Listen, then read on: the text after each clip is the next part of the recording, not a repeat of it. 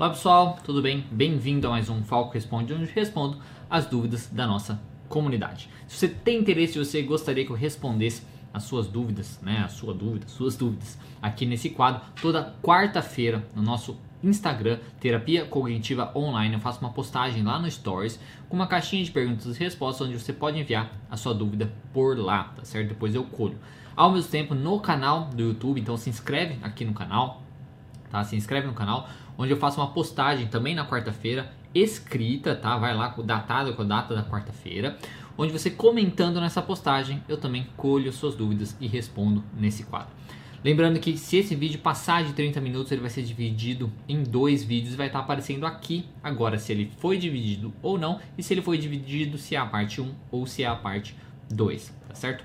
E também na descrição você encontra todas as dúvidas que eu estou respondendo nesse vídeo e com um timestamp na frente, onde você pode clicar lá e ser enviado para dúvida caso você não queira assistir o vídeo inteiro, certo? Acho que é basicamente isso e também na segunda-feira pela manhã o vídeo vai aí em formato de áudio para para, para o nosso podcast nas melhores plataformas de podcast. Você pode pesquisar lá por psicólogo Diego Falco. Então, se você não for inscrito no canal ainda, dê um gostei nesse vídeo e se inscreva para ajudar e também compartilhe com quem você acha que pode é, usufruir desse conteúdo. Então, sem mais delongas, vamos à primeira pergunta.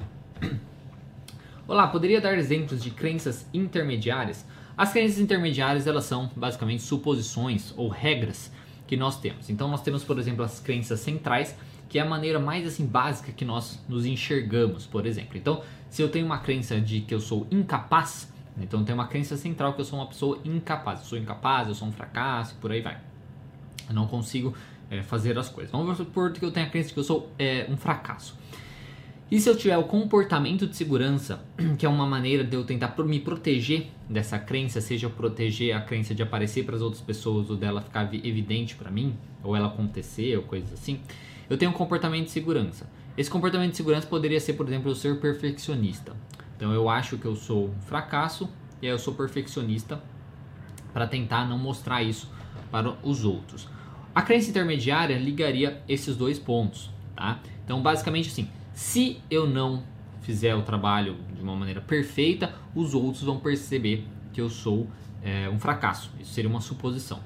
Aí ele desenvolve então uma regra. Logo, preciso me comportar de fazer tudo perfeitamente, ter esse comportamento perfeccionista para que eu não apareça um fracasso, para que as pessoas não percebam que eu sou um fracasso. Tá? Então as crenças intermediárias basicamente são isso, tá? são, são as nossas suposições e as nossas regras de vida, assim que, que juntam as nossas crenças centrais e os nossos comportamentos de segurança.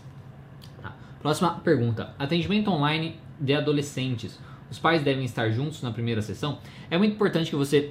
eu não saberia dizer se, é, como eu não faço, nunca fiz atendimento online com adolescente. Eu não. Nesse momento que eu comecei a fazer atendimento online, eu não estou fazendo com adolescente porque por conta de, de que realmente envolve, envolve aí muito mais umas coisas é, é, legais até mesmo, né, de você fazer videochamadas com, com menores de idade e tudo mais. Então é uma coisa um pouco mais complexa, tá? Pelo menos ao meu ver. Então eu não saberia dizer exatamente. Mas na questão do trabalho terapêutico é a mesma coisa. Então, como no adolescente normalmente você faz né, o atendimento dos pais antes, né? Na primeira sessão você conversa com os pais para ver o que está acontecendo, tudo mais, não necessariamente junto com o adolescente, mas separadamente.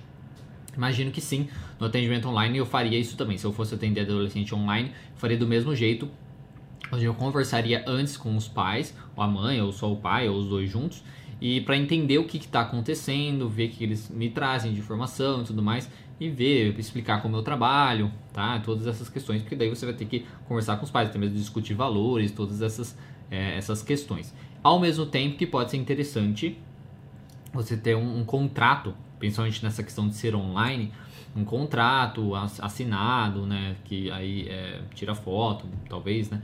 Para você fazer esse atendimento e não correr, se prevenir né, digamos assim, de qualquer problema que pode acontecer. Tá? Eu sou um pouco receoso com isso, de fazer atendimento online com, com adolescentes, a não ser se a gente está falando de pessoas que já eram pacientes, né? Já eram pacientes, aí você continua o atendimento, aí ok, sem problema. Agora, é, pessoas novas, eu não estou fazendo. Então, eu imagino que é da mesma maneira, mas eu, eu acho interessante de você dar um passinho para trás aí no sentido de pensar maneira de prevenir qualquer problema que possa acontecer através de um contrato, conversar com os pais antes com certeza, tá? Definir tudo com eles certinho, como vai com eles, com tudo certinho como vai funcionar. Então, basicamente, é, sim, eu acho importante os pais participarem da primeira sessão.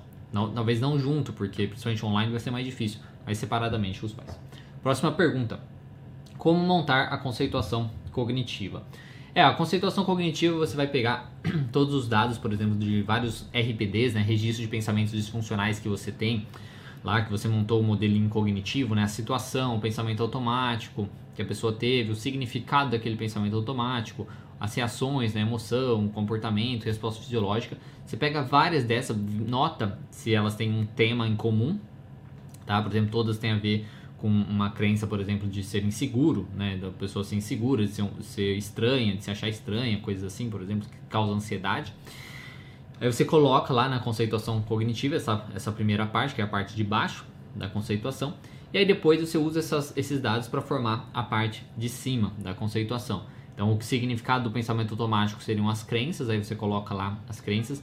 Você tenta observar se os comportamentos que estão ali podem ser comportamentos de segurança, que basicamente o sujeito usa para tentar fazer com que sua crença não aconteça ou que não fique exposta né, para os outros e tudo mais, né, diminuir o seu sofrimento. Então aí você colocaria os comportamentos como um comportamento de segurança e aí você iria descobrir as crenças intermediárias, que é o que liga justamente os dois. Por que, que aquele comportamento impede a crença de acontecer? Né? Então se ele acredita isso mesmo, aí entraria lá nas crenças intermediárias. Então se eu tiver tal comportamento, essa crença não vai acontecer. Se eu tiver o outro comportamento, essa crença vai acontecer. Então você coloca ali nas crenças intermediárias isso. E os dados relevantes da, da, da, da vida ou da infância é do da histórico de que você já conversou com o paciente, é que você achar que faz parte ali, você coloca ali também. Então esse é um básico, tá? Tem outros vídeos aqui no canal que eu falo sobre isso que pode te ajudar também. Próxima pergunta. A conceptualização cognitiva tem que ser feita de quanto em quanto tempo após a conceituação? É... Olha, a conceituação cognitiva, conceptuação cognitiva e conceituação cognitiva é a mesma coisa, tá? Só se eu estiver muito enganado, eu sempre interpretei elas como, como a mesma coisa, só uma maneira diferente de você é, falar, tá? Então, é, você não vai fazendo de, de tempo em tempo. Você vai montando conforme você vai tendo mais dados, você vai adicionando lá. Você cria uma, uma outra, dependendo do tema diferente que pode surgir. Aí você vai desenvolver uma outra é, conceituação e por aí vai, tá? Não sei se era o que você queria é, saber. Próxima dúvida: Como a TC trabalha os bloqueios mentais? Seria o mesmo conceito de crenças? Eu não entendo o que você quer dizer com bloqueios mentais. Né? É, pelo menos na TCC, eu nunca vi esse, esse conceito de é, bloqueios mentais. Que seria um bloqueio mental? Talvez possa ser crenças, do mesmo jeito que tem pessoas que usam crenças limitantes, né? Pessoal mais de coach usa isso, crenças limitantes e tudo mais. Talvez possa ser isso, né? As próprias crenças. Como eu não entendo, nunca li sobre isso, nunca vi, ah, bloqueios mentais.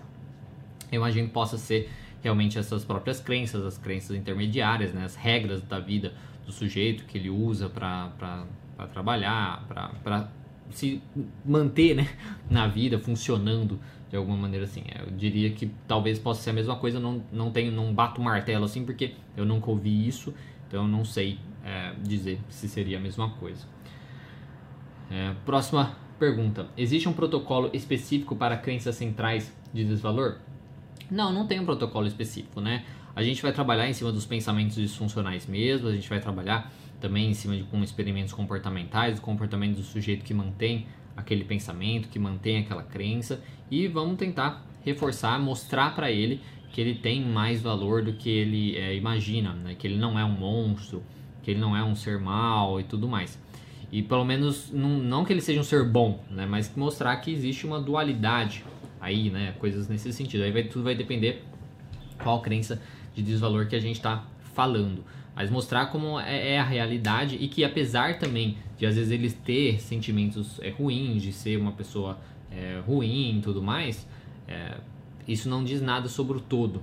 Né? Isso é só uma parte dele, existe um outro lado possivelmente, e mesmo se não exista também, ele pode, mesmo sendo assim, se comportar de uma outra maneira. O que mais importa é o comportamento dele, tá? Não é necessariamente os pensamentos que ele tem sobre ele mesmo e tudo mais, Então, for, for, é, trabalhar muito isso. Tá? Independente de como ele se sente, independente de como ele pensa, o mais importante é ele se comportar de uma maneira mais funcional na sociedade, com as pessoas e tudo mais. Tá? Então, focar muito nisso, focar nessa dualidade tudo mais. Vai, depender muito da crença específica.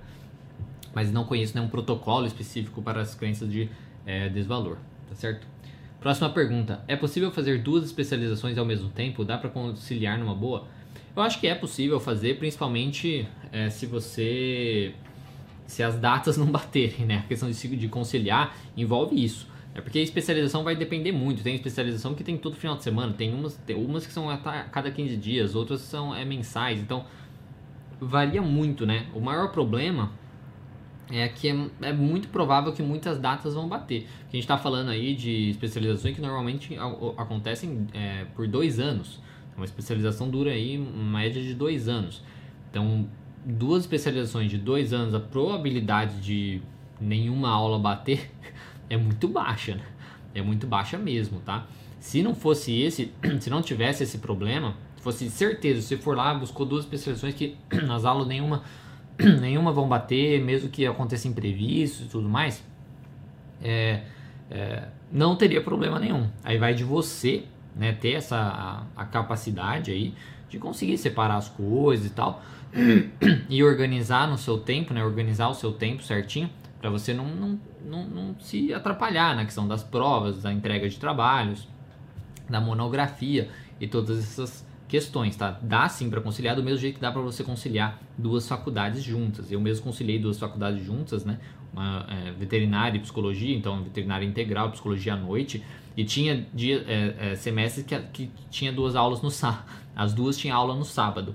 Mas aí eu fiz umas maracutaia lá e consegui, né? Então, consegui é, dar conta disso. Com a questão das faltas, né? Aproveitar a falta aqui, falta ali, não sei o quê. Conversando com o professor, então é, dá, dá certo. Uma do especialização, principalmente que não é uma coisa diária lá, é, como eu disse, é uma, é uma vez por mês, duas vezes por mês, tal, dá sem problema algum, tá? Vai de você ser uma pessoa organizada com o seu tempo e se as aulas não baterem, porque daí se as aulas baterem aí fica mais difícil. Na faculdade, como eu disse, era bem mais fácil, era até mesmo dentro da própria faculdade e tal, da mesma faculdade. Agora, duas especializações que às vezes são locais totalmente diferentes e tal, fica muito difícil isso. Aí você tem que ficar fazendo escolhas, onde você vai, aí você pode perder um tempo a mais numa, numa uma especialização, porque você vai ter que às vezes refazer aquelas aulas, tá? Então vai ser é, mais complicado um pouquinho. Mas se não tivesse esse problema, dá tranquilo. Próxima pergunta: como modificar as crenças centrais?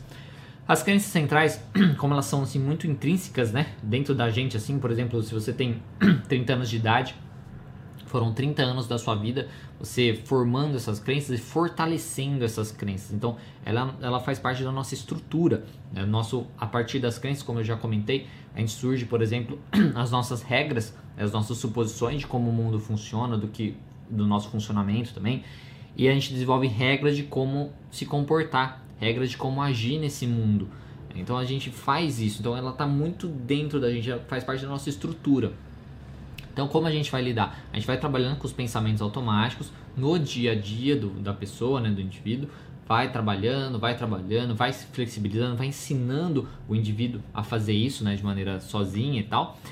E aí, com isso, ele vai ficar, as crenças vão ficando mais fracas e vai acontecendo de uma maneira meio que naturalmente ele vai já, já vai lidando com as suas crenças, tá? Até mesmo que sozinha. Mas se você não acontecer de maneira é, sozinha, por estar tá bem flexibilizado, lá no final do tratamento vocês focam então nas crenças e fazem do, o mesmo processo de questionar aquelas crenças, comparar elas com, uma, com a crença nova, mais funcional, para tentar despotencializar ela ainda mais e por aí vai.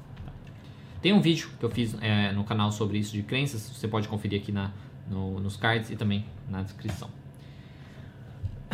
É, próxima pergunta. Tira uma preocupação minha, por favor. Eu passo por um psicólogo e minha mãe sempre que a gente briga, quer ligar para ele e fala horrores de mim na hora da raiva, na hora da raiva, sabe? Ela ela e liga fora de hora para ele, sabe? E, e ela falou para ele que eu não tinha uma boa higiene e horrores, sabe? Até eu fiquei a, até eu fiquei até fiquei com vergonha e ainda tô, mas eu e minha mãe sempre brigamos.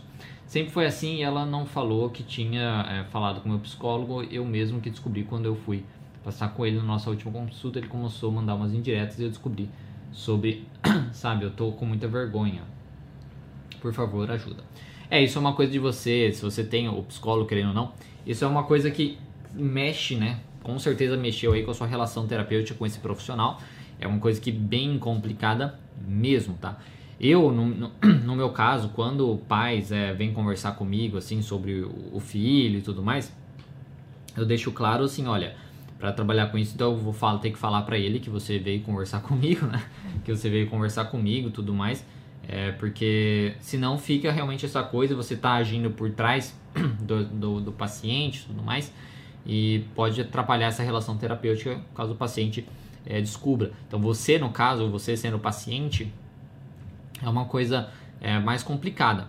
Você pode, eu acho que demonstrar para o terapeuta, né, expressar para ele que você se sentiu incomodado com isso, que você não gostou disso. Tá? Então você trabalha isso com o profissional, porque se você falar isso para sua mãe, é provável que não vai fazer diferença nenhuma, porque você fala que você briga muito com ela. Então se você falar para ela que você não gostou disso, que você achou uma, uma é, sem noção, sei lá, ela não vai tipo acatar. Né? Agora com o profissional você pode falar, tá? Então pode ser interessante você conversar com ele sobre isso falar, olha, fulano, é, eu não gostei que isso aconteceu e tal, eu gostaria de ser avisado, né, talvez quando é, minha mãe conversasse com você e tudo mais, não acho que, que, que é bacana, sei lá, mostre o seu descontentamento com, com essa questão que aconteceu para o profissional, e aí ele pode te ajudar a lidar com isso de uma melhor maneira, tanto ele é, conseguir fazer essa, essa, a, esse corte às vezes na sua mãe, né, ele entender como isso te incomoda e você ele conseguir fazer esse corte na sua mãe, de quando sua mãe fizer isso na próxima vez, ele saber como lidar de uma outra maneira, sabendo que isso pode afetar a relação entre vocês, né? Você é profissional. E é, você também expressar isso para ele e ele poder te ajudar da melhor maneira possível com o, seu, sentimento que você tiver tendo sobre isso, tá? Então, a melhor é, dica que eu posso dar para você, orientação que eu posso dar para você é isso. Converse com ele sobre isso, falar que te, que te incomodou bastante, a, sua mãe ter ido conversar com ele e ele ter é, reagido dessa maneira, tá? Que você se sentiu, sei lá, violado, enfim, o, que você é, está sentindo e conversa com ele sobre isso, tá? É o que eu posso te orientar. Próxima pergunta. É, ATC ensina por limites em gente invasiva e controladora, o que leva alguém a ter esse comportamento é um tipo de perversão.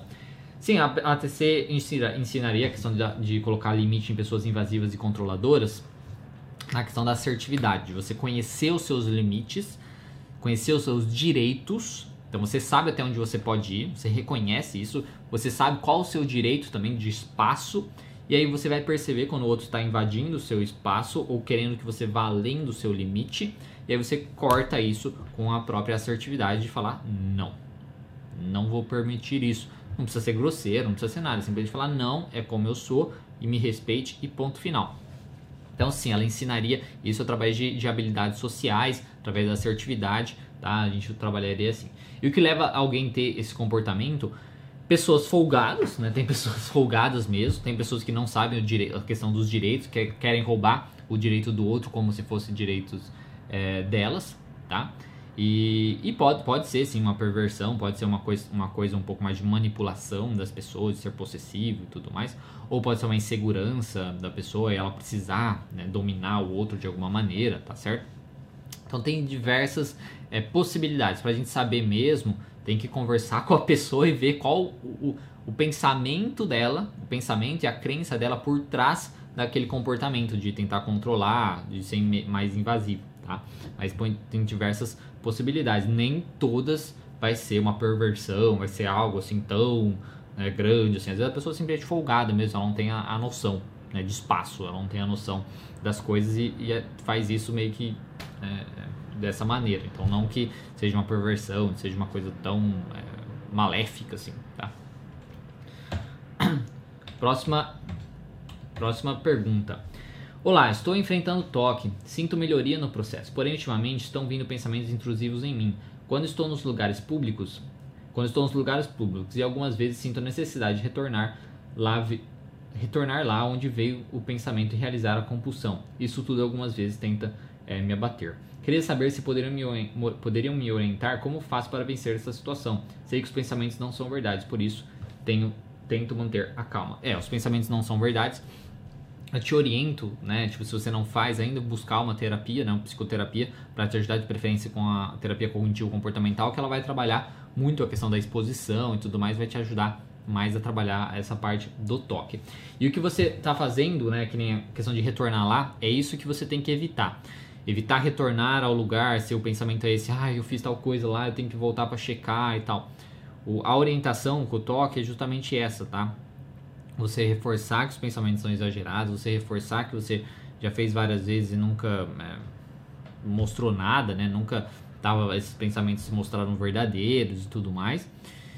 E parar de fazer, tá? Parar de fazer. É difícil, tá? Não é fácil, é uma coisa ativa que você vai ter que fazer só, tá? Aquele dia, vai fazendo dia por dia, tá? até que vai ficando um pouco mais fácil, tá? Mas é uma coisa realmente é, muito difícil. Aprender a questão também de aceitar seus pensamentos disfuncionais e tudo mais. Tem um vídeo que eu fiz sobre pensamento obsessivo que pode te ajudar um pouco, que lá tem até uma técnica tá? Que pode te ajudar um pouco, que é uma técnica de meditação colocar o link aqui em cima na, no card e também na descrição, que pode ajudar um pouco qualquer pessoa que tem pensamentos obsessivos e pessoas também com toque.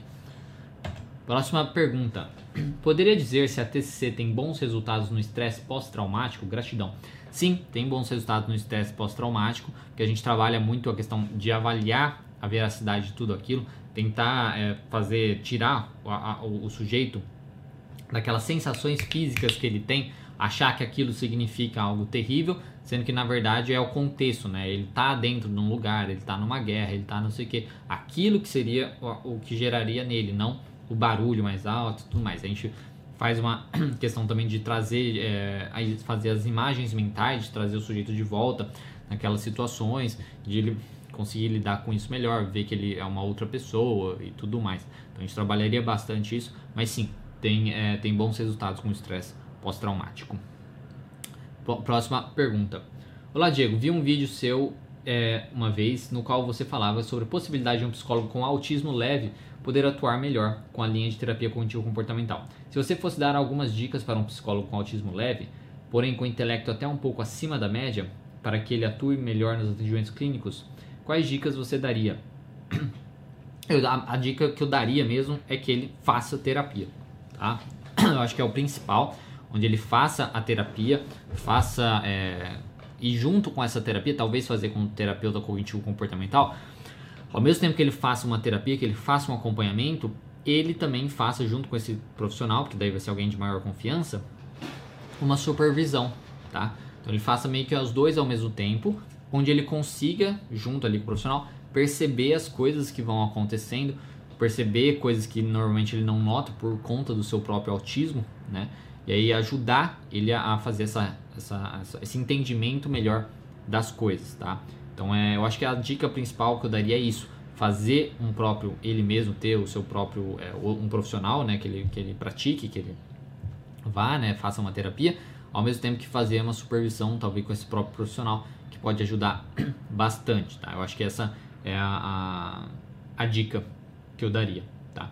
A questão de, do intelecto, isso é uma coisa que até muitos autistas possuem, né, e tal. Então, é uma coisa que pode ajudar bastante, né, no, na terapia cognitivo comportamental, porque precisa às vezes da criatividade e tudo mais.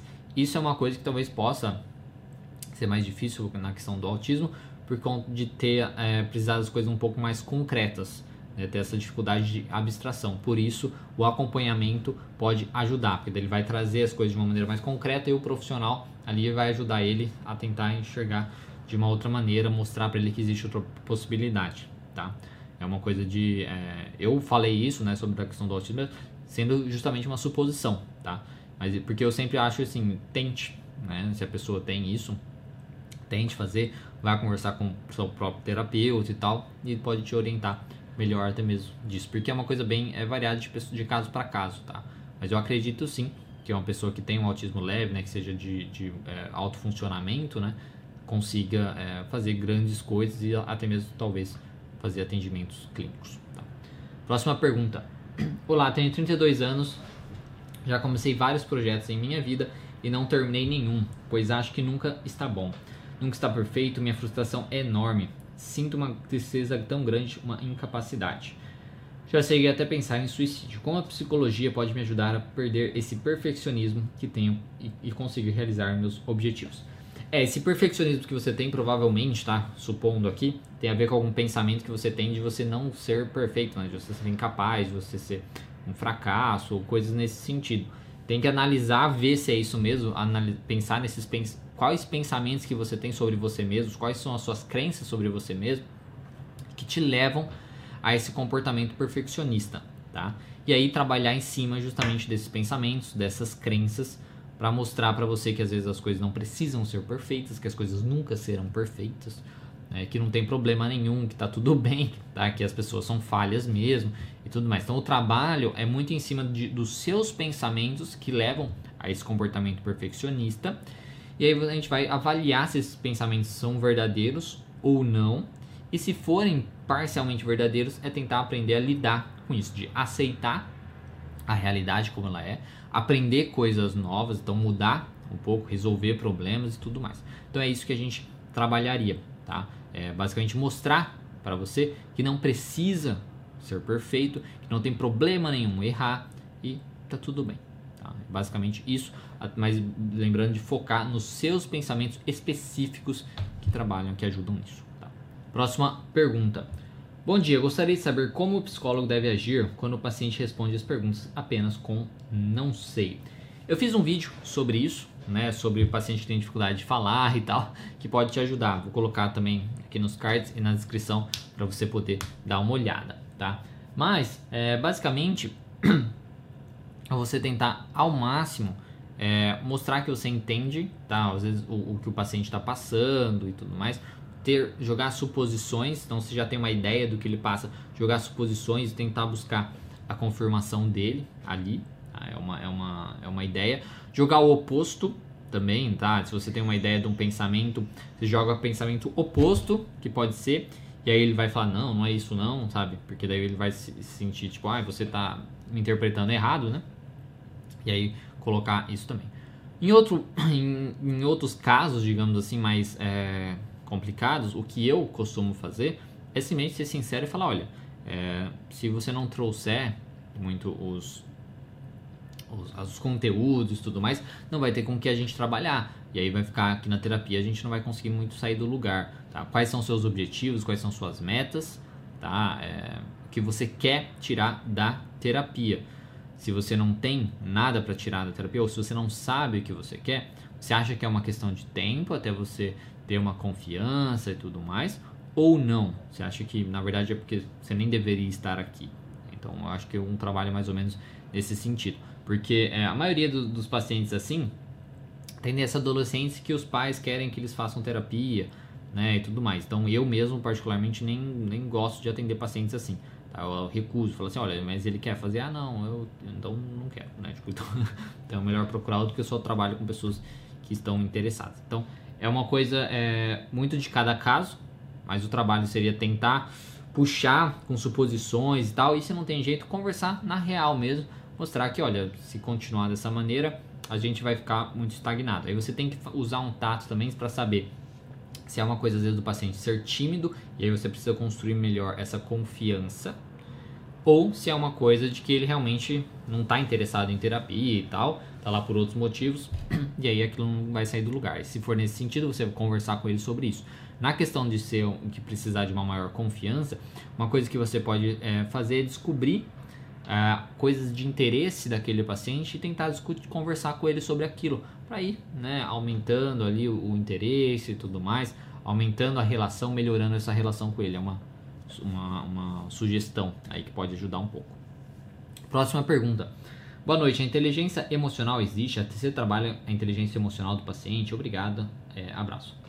Inteligência emocional não existe, né? É uma coisa é, que as pessoas falam e tal, assim. Sabe, a gente pode falar, não, inteligência emocional e tal, fala bastante, mas não que existe, né? Uma inteligência emocional, igual existe a, a inteligência mesmo, o coeficiente de inteligência, inteligência, né? Que é o QI, que a gente tem lá métodos de avaliar isso tem o, o, outro teste de inteligência da inteligência é, fluida também, que é aquele que é até aquele teste que é o fator G que a gente chama, que é até aquele teste é, se você tirou carta já do, do rabinho do burro lá, de você ter quatro figuras, aí você tem que descobrir, não, é, ter quatro imagens ali, você tem, tem três imagens, você tem que descobrir qual é a quarta, né? Fazer esses padrões, assim, notar esses padrões e tudo mais, tá? Que, então dá para você quantificar, digamos assim, essa questão. Então existe o coeficiente de inteligência, existe a inteligência cristalizada e esse fator G que é um pouco mais é, flexível e fluido. Agora, essa inteligência emocional não existe. Tá? Não existe uma maneira de, ah, vamos avaliar a sua inteligência emocional. É uma maneira da gente usar, tá? a gente fala isso para falar pessoas que na verdade possuem uma é, boa regulação emocional, né? conseguem lidar bem com seus sentimentos, pessoas que conseguem ter uma boa é, relação também com as pessoas, tá? de ter uma, uma questão social melhor também, uma habilidade social melhor, ser mais serem mais assertivos, conhecerem seus direitos, tá? impor seus direitos, não serem grosseiros e tudo mais. Isso entraria nesse esse cluster nessa coisa maior de inteligência emocional. Mas não existe essa inteligência emocional. E como a gente trabalharia essa inteligência emocional, se fosse trabalhar, seria justamente isso, tentar notar o que, que atrapalha aí no paciente. Ah, ele tem falta de habilidades sociais, a gente trabalhar essas habilidades sociais. Falta uma assertividade nele, a gente vai trabalhar essa assertividade. Falta uma habilidade de regulação emocional, dele conseguir sentir aquela emoção, nomear aquela emoção, saber o que, que ele está sentindo e não sofrer tanto com aquilo, não se deixar levar por aquela emoção. Isso também seria uma inteligência emocional. A gente pode trabalhar com isso também através de respiração, através de, de mindfulness, de meditação, ou através também dos questionamentos socráticos, da pessoa aprender a não se deixar levar por aquela emoção. Então, é, como ela não é um, uma coisa fixa, tá, essa inteligência emocional, é uma coisa que a gente poderia trabalhar, sim, mas vai depender de cada caso o que, que é que falta ali, tá? Mas novamente respondendo, não existe esse, essa inteligência emocional. O, o, o, o engraçado assim, é que as pessoas é, criaram esse nome e tal para tentar deixar menos. Sabe, as pessoas não estão chateadas quando elas não têm uma inteligência, o coeficiente de inteligência normal é alto, né? Então, tipo assim, ah, mas você não é inteligente, né? Mas você tem uma inteligência emocional, entendeu? Você dá.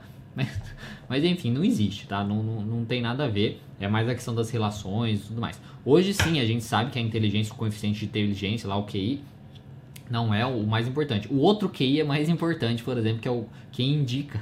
Às vezes é muito mais é, importante do que o, o, o QI. Então, na questão do que indica, as relações sociais acabam sendo mais importante. E aí, às vezes, na questão da inteligência emocional, entraria um pouco nisso, da pessoa ter uma, uma habilidade melhor social, de conseguir socializar melhor e tal, por não ser, né, estourada e tudo mais, não ter realmente uma melhor regulação emocional, e aí ela se daria até melhor que algumas pessoas inteligentes, tá? Então, é isso. Acho que eu já falei é, um pouco sobre isso. É, bom, assim, qualquer dúvida, só mandar de novo. Próxima e última pergunta. Bom dia, queria saber como a TCC atua no transtorno dismórfico corporal. Obrigada. Olha, no transtorno dismórfico corporal, a gente vai trabalhar muito, novamente, em cima dos pensamentos do sujeito sobre ele mesmo, tentando mostrar a realidade. Porque no dismórfico corporal ele está tá distorcendo a realidade, né? ele vê uma coisa que não é verdade. Então a gente trabalharia muito em cima dos pensamentos, buscar evidências mesmo, tá? coisas concretas de que talvez ele está com esse, com esse corpo grande, enorme que ele está, por exemplo, né? Então, é, trabalhar com evidências, por exemplo, da roupa, tá? o tamanho da roupa, trabalhar com evidências da pessoa se olhar no espelho e tentar, por exemplo, se desenhar, tá? Se desenhar no espelho. E aí você, como terapeuta, você pode fazer isso também, tá? Você desenhar ele e fazer essa, essa comparação. Fazer a questão da pessoa desenhar antes também, por, por exemplo, se desenhar antes de olhar no espelho. E aí se desenhar depois é, olhando no espelho, mas tentar ser o mais fidedigno, né? Possível, talvez fazer isso durante a sessão, se for possível, né? Se tiver um espelho ali, né? Coisas assim, para você mostrar a diferença do que o paciente imagina e da realidade. Então essa é a coisa que você pode pensar, tá? Aí você vai de cada caso tentar pensar. Aí, aí vai muito da criatividade mesmo do próprio terapeuta de tentar pensar nessas estratégias, como eu disse, dessa comparação do antes e depois, do que ele imagina que ele é, e ir lá na real e provar, né? tirar foto talvez, isso dá para fazer na sessão, em vez de usar é, espelho, tirar foto, Né? Então tira foto do indivíduo, né? Não precisa ficar pelado ali, né? Tá, mas é, sei lá, vai com uma roupa um pouco mais justa que realmente dê para mostrar as curvas, né? Coisas assim. E aí tire a, a foto e, e, e, aí compare com o que o paciente achou que era, né? Como ele, ele acha que ele é e tudo mais, tá? Estou fazendo um, quando ele faz um desenho e tal. Então, isso são maneiras de você tentar com, mostrar para ele a realidade. É basicamente isso. Ele precisa acreditar muito é, precisa entender que os pensamentos causam todas essas distorções, os pensamentos causam esse desconforto, os pensamentos causam essas emoções é, negativas e tudo mais. Ele precisa entender que pensamentos não são fatos. E aí, quando ele entende isso, e aí você vai mostrando, comparando, olha, isso é que você pensa, essa é a realidade, aí ele começa a talvez questionar que aqueles pensamentos que ele tem então não são fatos. E aí vai trabalhando em cima desses pensamentos, tá? É uma coisa difícil, tá? Transtorno dismórfico corporal, transtornos é, alimentares, são pacientes normalmente bem mais rígidos com pensamentos, são crenças bem mais rígidas, difíceis, mas dá para trabalhar, sim, e é assim que a gente poderia trabalhar. Mas vai depender muito de cada caso como você vai fazer esse processo, tá? É, então, basicamente isso. Eu acho que é isso que eu teria para falar para você. Deixa eu só ver se tudo certo, tá? Bom, pessoal, por hoje é isso. Tá? Muito obrigado por vocês terem é, chegou, chegou até aqui, né? Visto todas as, as perguntas. Lembrando que toda quarta-feira, tá? No nosso Instagram Terapia Cognitiva Online, você pode enviar a sua dúvida por lá, através do Stories. E também você pode enviar a sua dúvida aqui no canal do YouTube, que eu faço uma postagem escrita, datada lá da quarta-feira. Você comenta nessa postagem, eu colho a pergunta e depois a gente é, eu respondo aqui se esse vídeo foi dividido em dois, porque às vezes passou muito tempo, passou mais de 30 minutos, tá? Pra, se chegar a 40 minutos, eu vou dividir em dois de 20, por exemplo. Se che não chegou, a, é, ficou 30 e pouquinho, aí eu vou deixar um só, tá? tá? Basicamente isso. Então, é, se foi dividido, vai aparecer aqui agora, se, se não foi dividido, ou se é a parte 1, ou se é, é a parte 2. Se você gostou desse vídeo, dê um gostei e comente, tá? Compartilhe com quem você acha que pode usufruir desse conteúdo. Se inscreva no canal, clique no sininho ao lado também para receber uma notificação sempre que um vídeo novo for ao ar. Lembrando que vai também no, no ao ar no podcast na segunda-feira, nas melhores plataformas de podcast, procurando lá psicólogo Diego Falco. E é isso. Então, um bom final de semana para vocês e até o próximo vídeo.